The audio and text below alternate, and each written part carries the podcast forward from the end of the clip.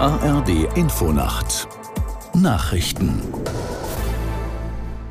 um 1.30 Uhr mit Ronald Lessig. Die Hochwasserlage in Teilen Nord- und Ostdeutschlands ist weiter angespannt.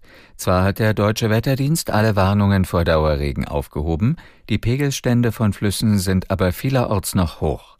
Aus Baden-Baden Susanne Kimmel. Kritisch ist die Lage vor allem in Niedersachsen. Im Landkreis Leer hat der Katastrophenschutz zwei Deichbrüche verhindert. In Braunschweig steigt die Oker, nachdem eine vollgelaufene Talsperre teils abgelassen werden musste.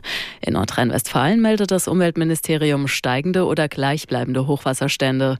In Thüringen und Sachsen-Anhalt wurden zwei Ortschaften geräumt. Und in Dresden ist das Terrassenufer an der Elbe gesperrt.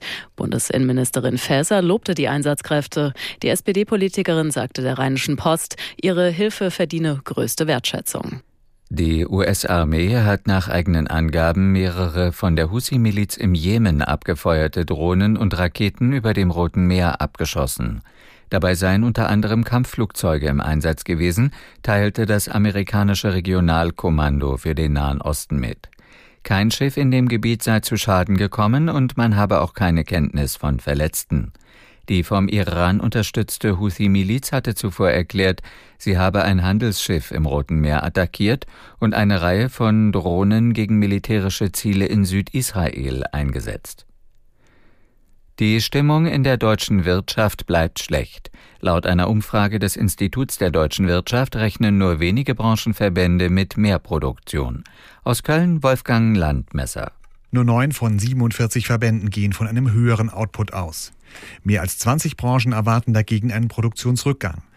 Besonders deutlich wird er voraussichtlich bei Gießereien, der Kunststoff- und der keramischen Industrie ausfallen, vor allem wegen hoher Energiekosten. Die Immobilienbranche rechnet wegen der hohen Bauzinsen mit deutlich weniger Geschäft. Dementsprechend hat das arbeitgebernahe Forschungsinstitut seine Prognose für kommendes Jahr gesenkt. Um ein halbes Prozent wird die deutsche Wirtschaft demnach 2024 schrumpfen, nach einem Minus voraussichtlich schon in diesem Jahr.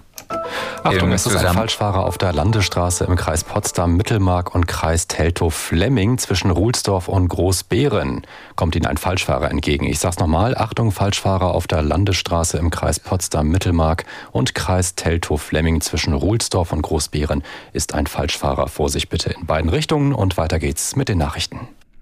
Im Zusammenhang mit dem Terroralarm für den Kölner Dom hat die Polizei eine Wohnung in Wesel durchsucht. Sie nahm fünf Männer in Gewahrsam, fünf von denen vier wieder freikamen. Der fünfte, ein 30-jähriger Tadschike, bleibt mindestens bis zum 7. Januar im Gewahrsam.